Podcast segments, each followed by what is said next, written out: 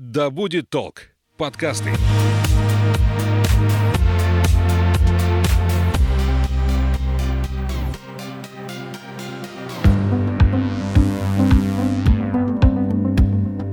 Привет, я Маша Хоменко, журналист и аспирант-филолог.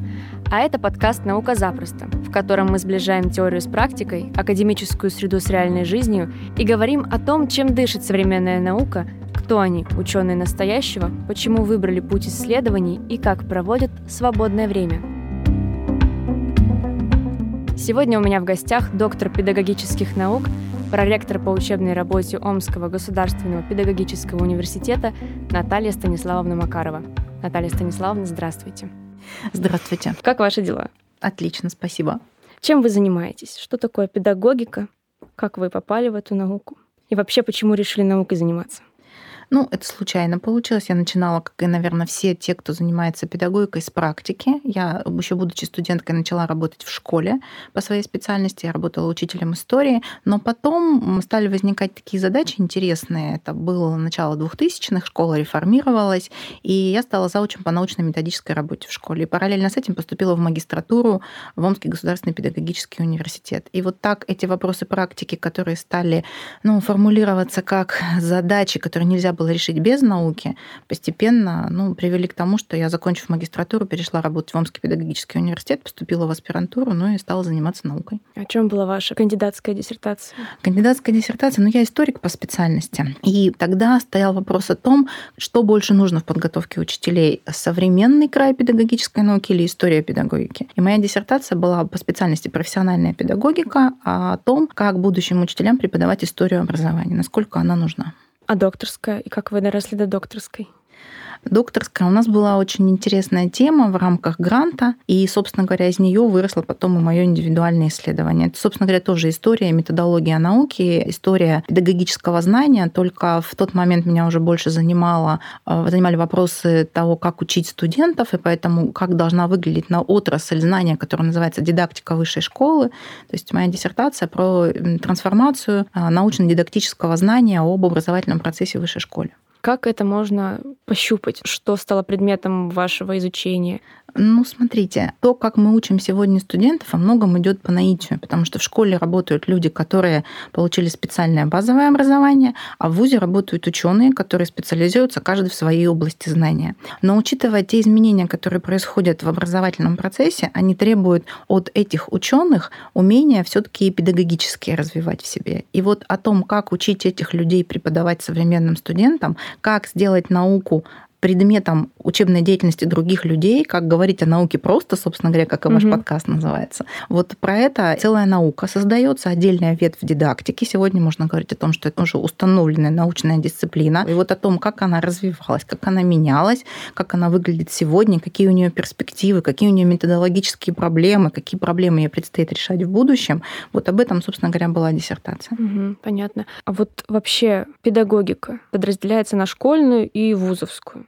Ну, у нее много отраслей. Есть э, разные отрасли и дисциплины. Есть дошкольная педагогика, профессиональная, военная, спортивная. В зависимости от того, какой угол зрения и специфика все-таки достаточно серьезная и в организации, в построении образовательного процесса, в характере взаимодействия.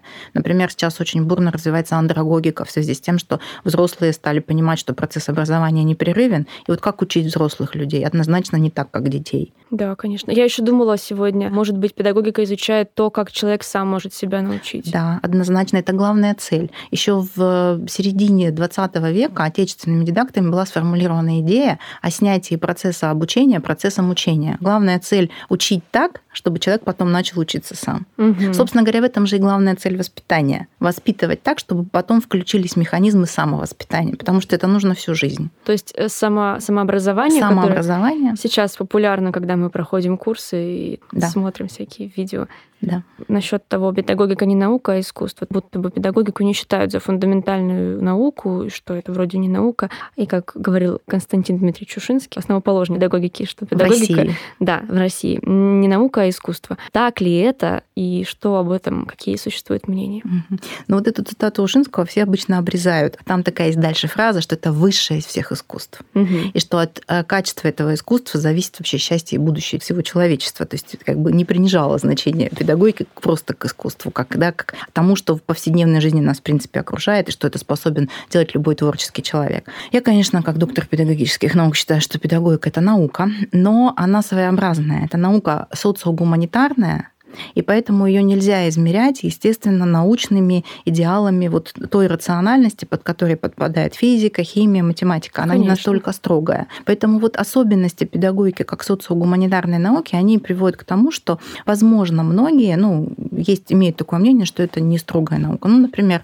вот в физике, там, в химии есть законы, в педагогике закономерности. Они носят характер повторяющихся, статистически значимых, но все таки они не в абсолютном большинстве случаев случаются, потому что может попасться история, какая-то педагогическая ситуация, в которой не сработает. Работающий в большинстве случаев закон и принцип. Да. Нельзя по отношению к человеку гарантировать достижение заданного результата даже при соблюдении а, всех правил, потому что слишком многофакторный процесс и влияние случайных факторов здесь невозможно учесть на 100%. А еще почему не считают педагогику наукой? Я, у меня есть гипотеза по этому поводу, я ее не проверяла, но думаю, что вполне сработает. Вот смотрите, в педагогике есть противоречие, существует объективное противоречие между научным и обыденным смыслом понятий. Вот когда мы говорим валентность, вещество, закон Ома, мы понимаем, о какой научной области мы говорим. А когда я говорю воспитание, личность, образовательное событие, образовательная среда, возникает ложное впечатление, что все понимают, о чем это. Но вот это понимание, оно на самом деле ну, не такое глубокое, как у ученых. Любое ли событие в школе можно назвать образовательным событием? Вряд ли. Ну, с точки зрения ученого нет. Да, есть определенные признаки его.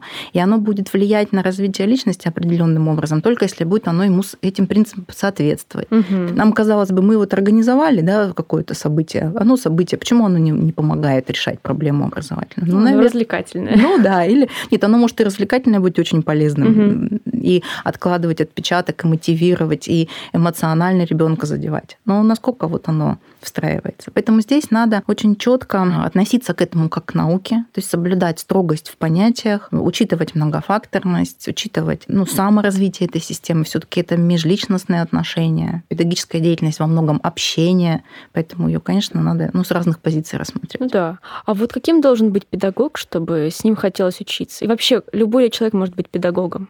Ученым или вот учителем? Учителем. Ну, я думаю, что мы тут недавно обсуждали этот вопрос в своей среде. Сформулировали такую мои коллеги мысль. Только тот, кто любит и уважает людей, может быть педагогом.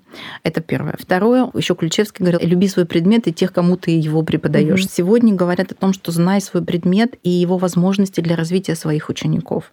Будь заинтересован в развитии своих учеников. Вот такой человек может быть педагогом. А для ученого? А для ученого, а, ну, во-первых, хочу сказать, что это очень сложно. Только кажется, что педагогика очень просто. К сожалению, ну, есть такое мнение, что это не наука, и что кажущаяся простота и понятность вот этой терминологии любому доступна. Вот статью по химии неподготовленный человек не прочитает, да, или статью по физике. А статью по педагогике может любой прочитать обыватель. Но что он из этого вычленит? Угу. Что он для себя, какие выводы сделает? Поэтому, чтобы быть ученым педагогом, тоже нужно быть очень заинтересованным в результатах. Нужно, конечно, думать о том, как эти результаты повлияют на образовательную практику. Как в любой гуманитарной науке, нужно быть готовым к тому, что придется столкнуться с огромным количеством уже имеющихся ответов на твой вопрос. Так же, как и, например, в философии, в педагогике есть вечные темы, которые можно изучать применительно к разным образовательным угу. системам, вписывая в те условия, в которых они существуют, и открывать их каждый раз заново. Да, а есть ли какая-то принципиальная разница между мужчиной-педагогом и женщиной-педагогом? Ну вот на практике. Не замечала. Это прежде всего, наверное, просто про человека. Он какую свою миссию, в чем видит миссию свою, насколько он сам в профессии органичен. Угу. Он больше кто? Преподаватель или он заинтересован там, не знаю, в развитии своих учеников и средствами предмета, или он классно реализуется в взаимодействии в воспитательной, допустим, сфере. Он просто потрясающий классный руководитель, ну и предмет свой, в принципе, тоже любит и неплохо преподает. Он заинтересован в том, чтобы подготовить детей к проектной научно-исследовательской деятельности, или ему интереснее там школьным театром заниматься, или команду КВН в школе создать. Все вот из этого это может быть им как мужчина, так и женщина женщина. Педагоги все разные, и очень хорошо, что они разные. Детям просто нужно... Они в школе осваивают модель мира. Им придется столкнуться с разными взрослыми Так же, как и в университете, когда начинают студенты жаловаться на преподавателя, вот он там несправедливо выставил баллы, еще там что-то. Ну, вам, дорогие мои, придется потом в жизни сталкиваться с несправедливостью много раз. Вот вам, пожалуйста, тренинг. Конечно, да. понятно, что так не должно быть, но вы взрослые учитесь так же, как и детям в школе. А с разными учителями находить общий язык – это тоже само по себе образование. Как я могу выстроить эту ситуацию коммуникации, да, да чтобы да, да. не упустить свои интересы и при этом да. соблюсти интересы другого да, человека? Да, и все это причем на достойном таком уровне. Угу. И когда ты находишься в процессе, в ситуации, не всегда ты об этом думаешь. Поэтому нужен наставник, который, или если это ребенок, то это родитель, если это молодой учитель, то это кто-то из более опытных коллег, который поможет на эту ситуацию так со стороны посмотреть. А как это? Никто тебе не друг и не враг, но каждый тебе в жизни учитель. Есть такое, угу. по-моему, выражение. Вот подумай, эта ситуация тебе зачем?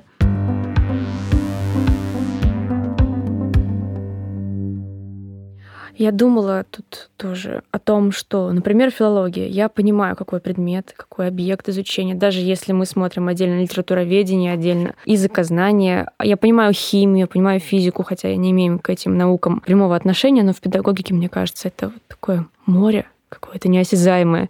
Я открывала вашу диссертацию, я посмотрела оглавление и поняла, что мне сложно на пальцах это понять. Поэтому я думаю, что да, это не, не, не простая наука. Да, это в этом смысле очень высокий уровень абстракции, плюс она сегодня практически все проблемы решает с междисциплинарных позиций. Поэтому здесь нужно быть э, человеком эрудированным, ориентироваться хорошо в том, что происходит сегодня в философии, вот в моем случае в философии науки, в науковедении, в психологии, в той же лингвистике, если, например, человек изучает что-то связанное с коммуникативной компетентностью учащихся, например, да. Если про предмет говорить, здесь очень просто вообще, по идее, педагогика, вот если про дидактику про часть, она отвечает на основные дидактические вопросы. Кого учить? Чему учить? Как учить?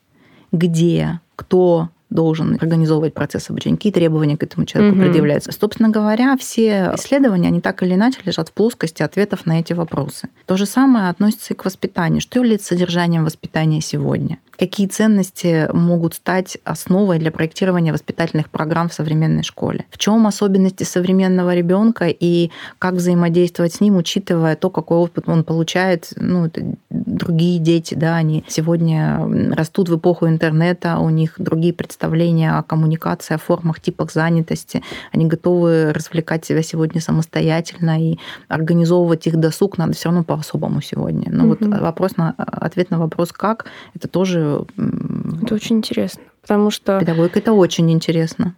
Да, я иногда задумываюсь. У нас сейчас ЕГЭ поглощает образовательный процесс. У нас готовят детей к сдаче теста. А вы сдавали ЕГЭ? Я сдавала ЕГЭ, да. В общем, есть вроде бы тренд на индивидуальный подход, на то, что каждый важен, каждому нужно найти какой-то свой язык, каждому объяснить, но при этом у нас все немножко скатывается на такую усредненность, и при этом мы развиваем креативное мышление, вот эти кейсы решаем, но насколько это действительно жизнеспособно, потому что тогда знания они отходят на второй план. Если сначала мы пытались добиться того, чтобы знания можно было применить в практике, чего, например, не хватало мне, потому что мы учили язык, но как им пользоваться и как писать записки кому-то, заявления, что-то такое, мы никогда не проходили. Сейчас вроде бы хотят показать практическую часть э, образования, что вот ты учишь русский язык, чтобы уметь на нем общаться, чтобы у тебя были коммуникативные навыки, чтобы ты мог знать, как правильно объяснить или в какой форме подать текст. Вроде бы это делается, вроде бы есть кейсы, вроде бы есть какие-то творческие проекты, но при этом всем ли детям это нужно и все ли это могут сделать, потому что сделать презентацию в четвертом классе сам ребенок ну, вряд ли может, потому что его еще никто не учил этому. Я запуталась в своем вопросе.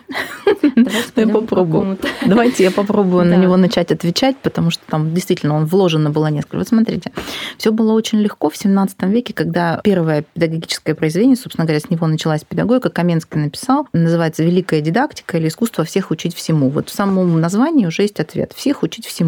Это можно было делать в то время. Потом, а, так или иначе, это маятник был своеобразный, педагогика отвечала на этот вопрос по-разному. Нужно учить а, всему, ну, по чуть-чуть, энциклопедический характер знаний, или нужно, наоборот, понять, что каждому конкретному человеку надо, и специализированно вот его можно было бы углублять, соответственно, индивидуальный подход, индивидуальную траекторию образовательную выстраивать. Потом эта проблема, чего же должно быть больше в содержании образования, теории или практики. Вот если все вспоминают советскую школу, да, это были прочные знания на всю жизнь.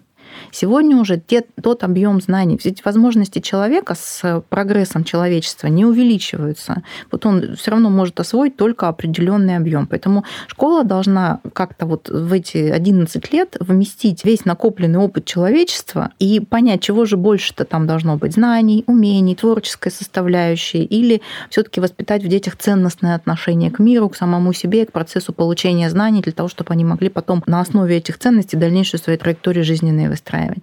И вот эти четыре компонента содержания образования, это, кстати, классическая дидактическая теория, культурологическая теория содержания образования, отечественными дидактами разработанная. А вот, соответственно, они между собой и в каком-то процентном соотношении все время находятся. Где-то знания превалируют в какой-то период времени. Потом э, идея практикоориентированности появляется, там в советское время трудовая школа, и мы отрабатываем умения и навыки. Знания потом придут, потому что если будет у человека запрос ну, в процессе выполнения какой-то деятельности на знания, он их точно добудет, потому что он будет высоко мотивирован, у него иначе без этого задача не решается. Там, крокодил не ловится, не растет кокос. Потом какой-то период времени, сейчас мы говорим, что экономика знаний, значит, соответственно, человек чем ценен? Он ценен идеями, креативностью. Поэтому мы развиваем креативность, но это всегда в ущерб какому-то другому компоненту. Мы должны понять, что золотой середины здесь не будет никогда, и в конце концов важно вооружить человека и фундаментальными знаниями, без которых он не сможет добывать. Что такое фундаментальные? Те, которые нужны для освоения последующих знаний. И какой-то базовый набор умений обязательно должен быть. Во всяком случае, тех, которые ну, называют общеучебными или общеинтеллектуальными, он должен уметь делать презентацию, составить таблицу, читать диаграмму, схему составить на, ну, из какого-то текста и наоборот. Это, вот это как раз есть та самая функциональная грамотность, которая помогает учиться. Угу. Ну вот, но и без ценностей нельзя, потому что образование – это формирование, есть такое определение, формирование образа человека, прежде всего в глазах его самого. Ну да. Кто я, что я могу, чего я хочу. Это еще литературное, какой то герой, о, какие, о каких ценностях писал автор, да. Да, да, конечно. Да. Именно поэтому литература очень важный школьный предмет. Угу. Сегодня понятно, что скорость изменений в обществе настолько высока, что человек вынужден доучиваться, переучиваться, и поэтому появилась идея обучения не на всю жизнь, а на протяжении всей жизни, на протяжении, через всю жизнь.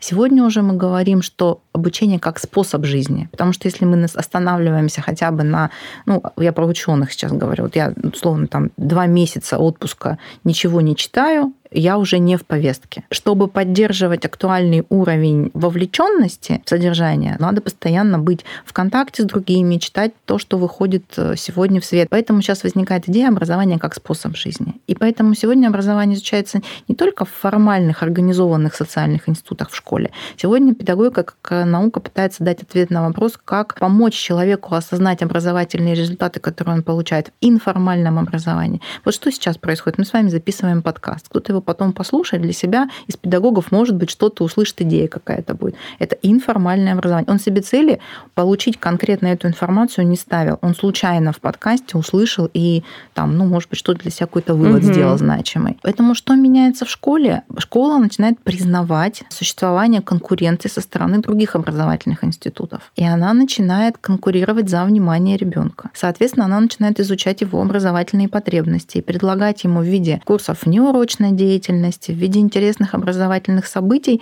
ну, какое-то новое содержание образования, то, которое подходит ему. И вот эта индивидуализация, или как сейчас ученые говорят, персонализация, персонификация образования, она во многом за счет этого осуществляется. Угу. Расширяется пространство образовательного выбора. Ну, в вузах так уж точно. Ну, студенты теперь имеют возможность, если не формировать там себе индивидуальный учебный план полностью, да, набор дисциплин формировать, но какой-то выбор они делают. Во всяком случае, той тематики, которую они будут изучать, той специализации, в рамках которой они будут ну, свое образование строить. Да. Базы практики, в том числе и это.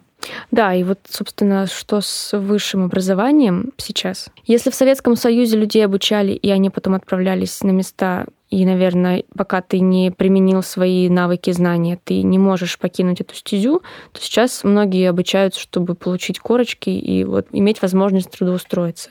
Сейчас у нас нет распределения, угу. но как вуз помогает или как он обучает студентов, чтобы эти знания, которые были получены, они могли быть применены?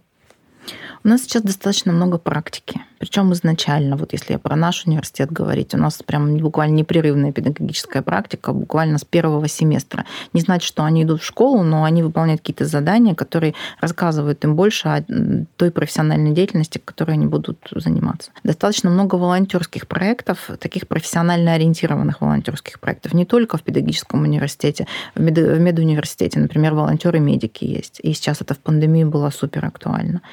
А, ну, я знаю, что у филологов, например, в нашем университете была скорая филологическая помощь, когда звонили со всей страны с вопросами о том, как писать правильно, как говорить правильно. Угу. И это такая тоже достаточно хорошая была тренировка. Мне кажется, это погружение в профессиональную среду, вообще интеграция в профессиональное сообщество. Сегодня это значимая часть э, подготовки любого специалиста.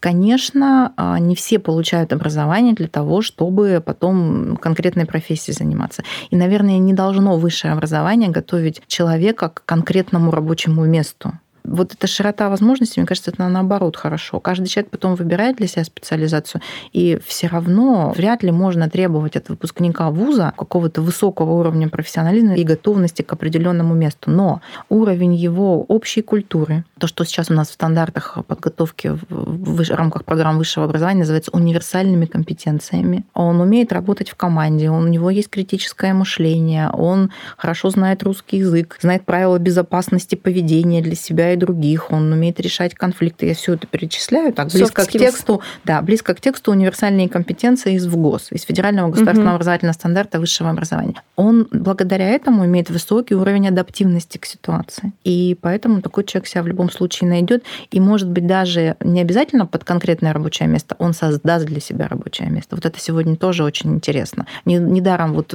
Министерство науки и высшего образования запустило этот проект «Стартап как диплом», когда ну, молодые люди, по сути дела, меняя реальность, понимая, что в их профессиональной деятельности делалось не так или делается не так, они увидели на практике, вот вы так как-то негативно сказали про опыт э, практики вашей, ну, давайте меняйте, предлагайте какие-то новые решения, пожалуйста, да. вперед. Вам в это в помощь бизнес-инкубаторы, различные студенческие конкурсы грантовые. Сегодня их великое множество.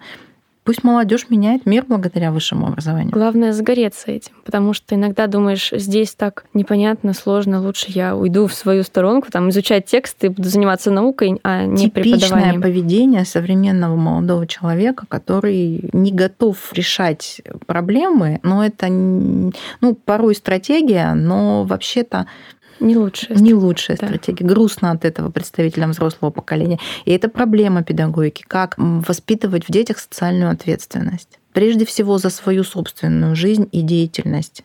А насчет баллонской системы. Угу.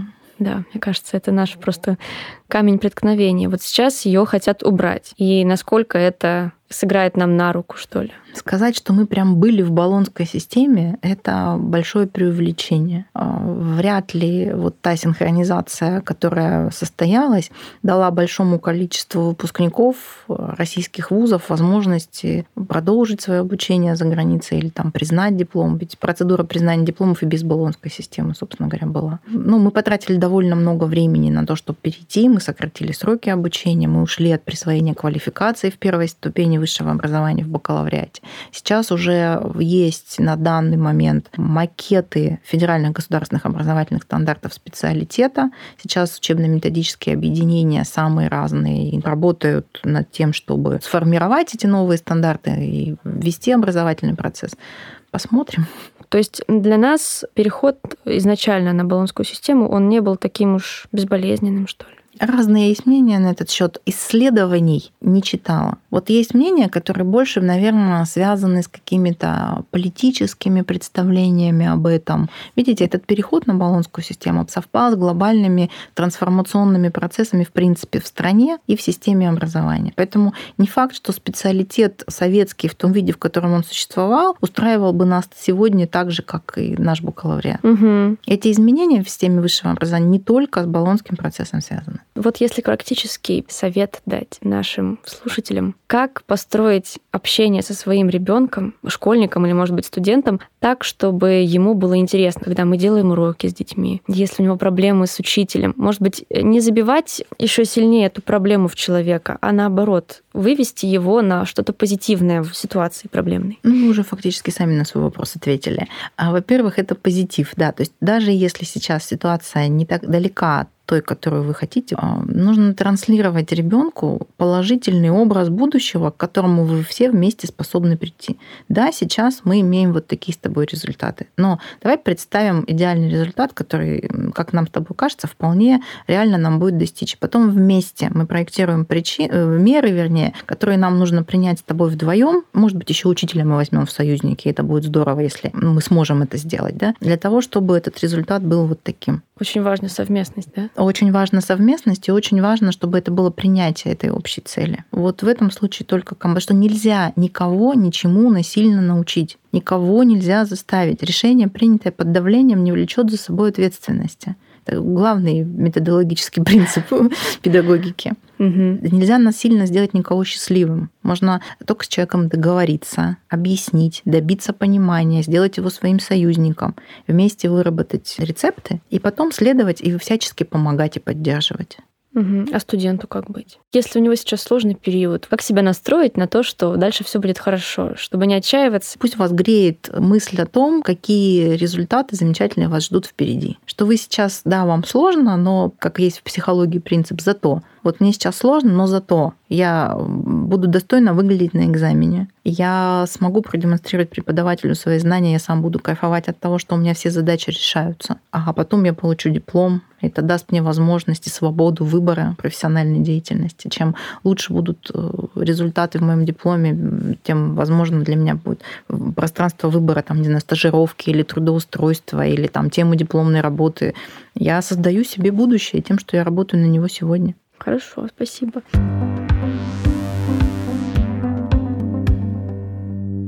А теперь я хочу поговорить в основном о вас. Как вы ощущаете себя в науке? Насколько это вообще привлекательная сфера для женщины? Ну, если ты работаешь в ВУЗе, для того, чтобы содержание образования студентов было то, что называется на острие науки, ты не можешь не заниматься исследованиями. Я все-таки, наверное, ну, больше преподаватель, чем ученый, именно поэтому у меня такая диссертация во многом теоретическая, кабинетная про науковедение да, в педагогике.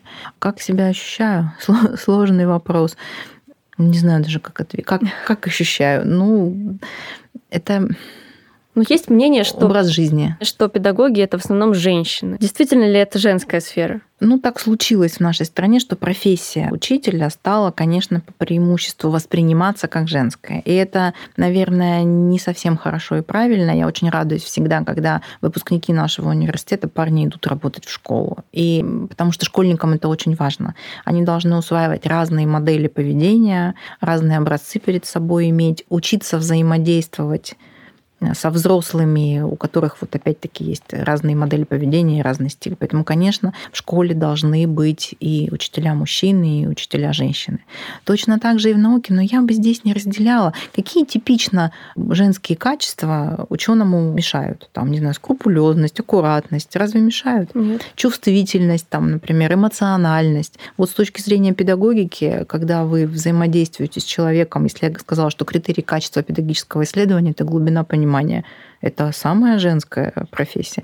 Но при этом, действительно, вы правы, очень много ученых мужчин, и вполне себе они успешны, мы на них равняемся. Почему женщина выбирает науку и мешает ли ей это в ее личной жизни?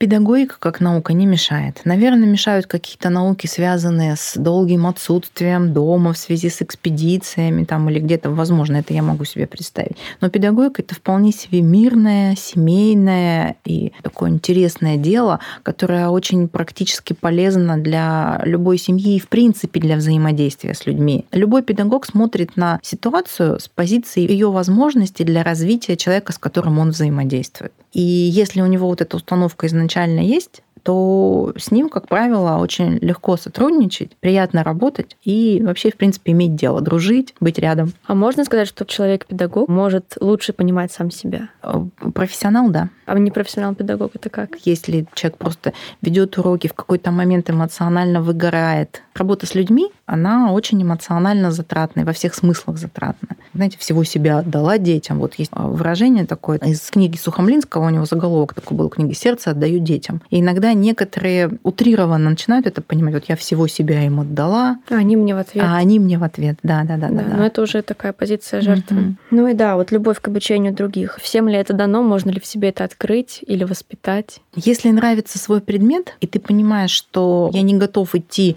узко да, в углубление предмета, развивать химию, физику, биологию там, или филологию, а я готов ею делиться, я хочу стать преподавателем, мне важно, как будет прирастать наше новое научное знание, кто будет дальше его двигать. Мне не все равно, что после меня, то тогда человек начинает осваивать и способы преподавания. Ему важно этим делиться, он не может этим не делиться, я думаю.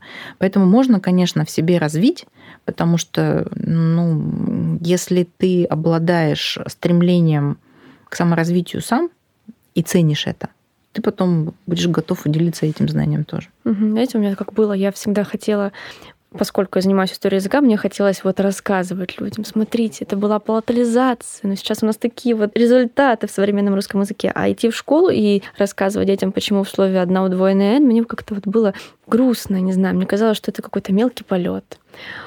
Вот. Но сейчас я думаю, наверное, это вот такая ерунда, потому что если ты умеешь интересно подать свой материал, то все внимание переходит на способ подачи, на, на поиск вот этого интересного и воспринимаемого не стандартно, как бы, ну вот одна двойная, потому что, а давайте там поэкспериментируем, что будет, если вот так и вот так. Это же действительно тоже творческий процесс, когда ты ищешь форму подачи такую, чтобы тебе было интересно и ему интересно. Заражать, наверное, вот что важно. Ну, вы сейчас про форму подачи сказали, и получается, что изначально цель — передать знания. А ведь это не так. Изначально цель — помочь человеку определиться с тем, зачем ему это знание. И когда он это сформулировал, он это сам возьмет.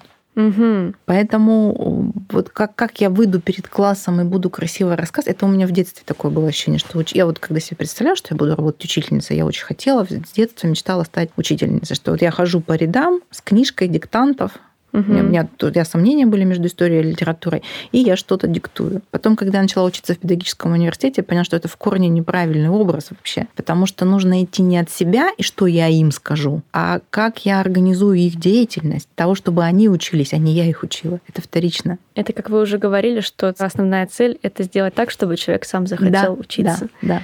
Да, ну Поэтому это же прекрасно. Это придумать какую-то задачу, которая затронет их настолько, что ну, они будут бежать домой. Как я студентам своим говорю, домашнее задание должно быть таким, чтобы его хотелось делать. Сами-то хотите делать свое домашнее задание? Ну, чтобы это был поиск. в ответ. Интересно, mm-hmm. да. Я помню, что мне было очень интересно решать примеры по алгебре, потому что я достигала результата, и это такое было удовлетворение для меня. Mm-hmm. Вот если еще вооружить потом критериями оценки, чтобы человек сам сделал вывод о том, насколько он продвинулся, вот это прям вообще отлично. Скажите, а чем вы увлекаетесь, кроме, кроме науки? Ну, я сейчас работаю проректором. У меня да. времени сильно на увлечение не остается. Вот вы меня прям в тупик поставили. Наверное, сейчас вот наука для меня в большей степени это увлечение и такое параллельное занятие, отдушина своеобразное. У нас есть лаборатория научная персонификация образования. Вот я с коллегами мы занимаемся исследованием а, стратегий э, в образовании таких, которые помогут в рамках существующей практики классной урочной системы все-таки больше этот процесс персонифицировать под запрос образовательный. Но это пока только такой этап, методологический этап, этап научного самоопределения. Вот это, наверное, сейчас мое увлечение. Чем еще ученый занимается, кроме как своей рабочей деятельностью? Ну, как обычный человек живет. Ну, собственно говоря, ученый есть самый обычный человек. Ну, не знаю, кино смотрит, э, сериалы угу. и читает книги тоже самые разные. А общество мертвых поэтов это хороший фильм для педагога? Это хороший фильм, потому что он про любовь к детям, про заботу, про сообщество, про рост, который парни демонстрируют. Они же очень сильно растут угу. в этом фильме. Его можно наблюдать, этот рост. Да, это хороший фильм. А есть еще какие-нибудь фильмы, вот, чтобы вы могли порекомендовать, может быть?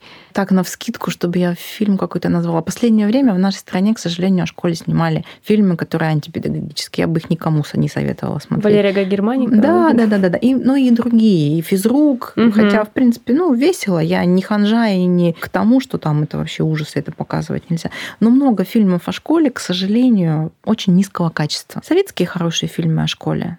Наивные, наверное, сегодня они будут казаться. Ну, добрые. Угу. А что бы вы посоветовали тем, кто собирается пойти в науку, тем женщинам, девушкам, может быть, девочкам, которые мечтают об этом? Ну, я бы считаю, что это очень классный выбор. Я считаю, что вы начнете больше понимать про себя, у вас откроется целый мир, а вы начнете на людей смотреть по-другому, вы научитесь а, результаты своего труда видеть и измерять. И я вам желаю найти классную тему и влюбиться в нее. И я вам желаю найти научного руководителя, который будет вас вдохновлять, а не наоборот. Спасибо большое, Спасибо. Наталья Станиславовна, за то, что рассказали. Столько всего интересного. Спасибо большое. Тоже была очень рада познакомиться да. с вами. Спасибо нашим слушателям. Стремитесь к саморазвитию, и пусть у вас все будет хорошо.